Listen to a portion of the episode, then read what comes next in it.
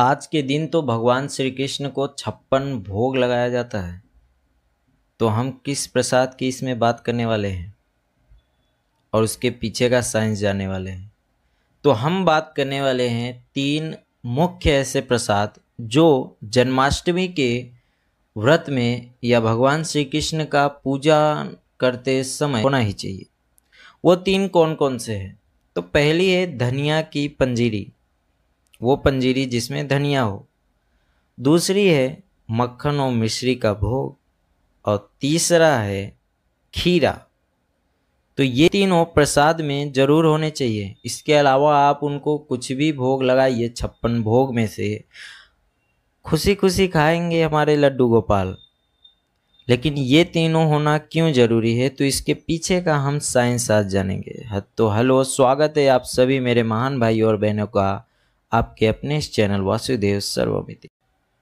तो सबसे पहले हम बात करते हैं धनिया की पंजीरी का।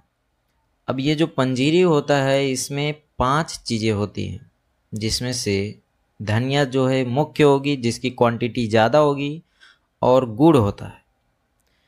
धनिया क्यों ज़रूरी है? क्योंकि भारत के जलवायु के हिसाब से भारत के मौसम को या यूँ कहें ऋतु को छः भागों में बांटा गया है, जबकि पूरी दुनिया में ऐसा नहीं है। वहाँ पे छः सीज़न नहीं होते, सिर्फ़ भारत में ही मनाया जाता है। तो हर दो महीने में एक सीज़न जो है चेंज होता है। तो अभी अगर बात करें तो आज के दिन के बाद, क्योंकि वर्षा ऋतु अब खत्म हो जाएगा, दो ही महीने अब शरद ऋतु का आगमन होगा। और शरद ऋतु को रोगों की माँ बोली जाती है। यानी कि इस ऋतु में व्यक्ति कोई भी हो, बच्चा, बुज़ुर्ग या यंग कोई भी हो, बीमार ज़्यादा होते हैं और इस ऋतु में बीमारी ज़्यादा फैलती है, शरद ऋतु में। तो इसलिए धनिया की पंजीरी हमें इस ऋतु में खाना चाहिए। क्यों? क्योंकि धनिया जो है, अब एक और बात करें, त्रिदोष नाशक की तो त्रिदोष हम आगे देखेंगे भगवत गीता में ही, पर इसमें थोड़ा सा हम उसके बारे में जानते हैं कि ये जो त्रिदोष होता है, आयुर्वेद के हिसाब से इसमें तीन दोष होते हैं, वात, पित्त और कफ। तो कफ जो होता है ये ठंडी में, यानी कि विंटर सीज़न में ये ज़्यादा इसका प्रकोप रहता है, ज़्यादा लोग कफ से परेशान रहते हैं। पित्त जो है ये समर सीज़न में ज़्यादा आता है, गर्मी के सीज़न में। और जो बच गया वात, ये बारिश में ज़्यादा होता है, गैस से लोग बारिश में ज़्यादा परेशान होते हैं। तो गैस से छुटकारा पाने के लिए इस मौसम में हमें धनिया का यूज़ करना चाहिए। तो यही हमें भगवान श्री कृष्ण अपने प्रसाद से समझाते हैं। दूसरा है मक्खन और मिश्री। क्योंकि ऋतु परिवर्तन हुआ है, वर्षा ऋतु से अब आया है शरद ऋतु। तो शरद ऋतु में जो है रोगों की माँ है तो हमें इस मौसम में मक्खन खाना चाहिए।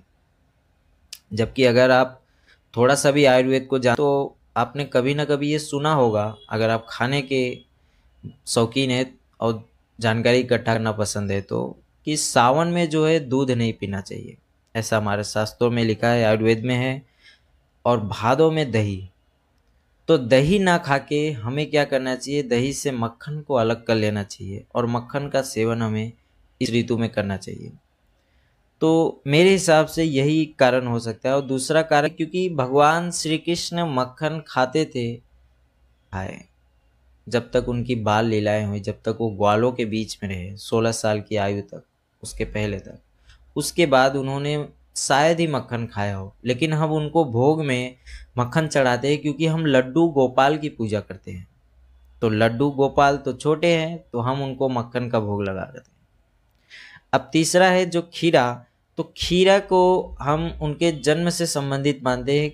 आपने देखा ही होगा कि अगर जन्माष्टमी मना रहे हैं और खीरा नहीं है तो जन्माष्टमी पूरी तरह से मनाना संभव सफल नहीं हुआ। तो खीरा ही क्यों? क्योंकि ऐसा रिलेट किया जाता है कि जब भी बालक जन्म लेता है तो उसका नाड़ी छेदन किया जाता है। यानी कि वो नाड़ी जो उसके नाभि से माँ के गर्भनाल से जुड़ा होता है तो उसको काटा जाता है। और इसी परंपरा को दिखाने के लिए हम ऐसे खीरे को रखते हैं जिसमें डंठल हो और कुछ पत्तियाँ हों।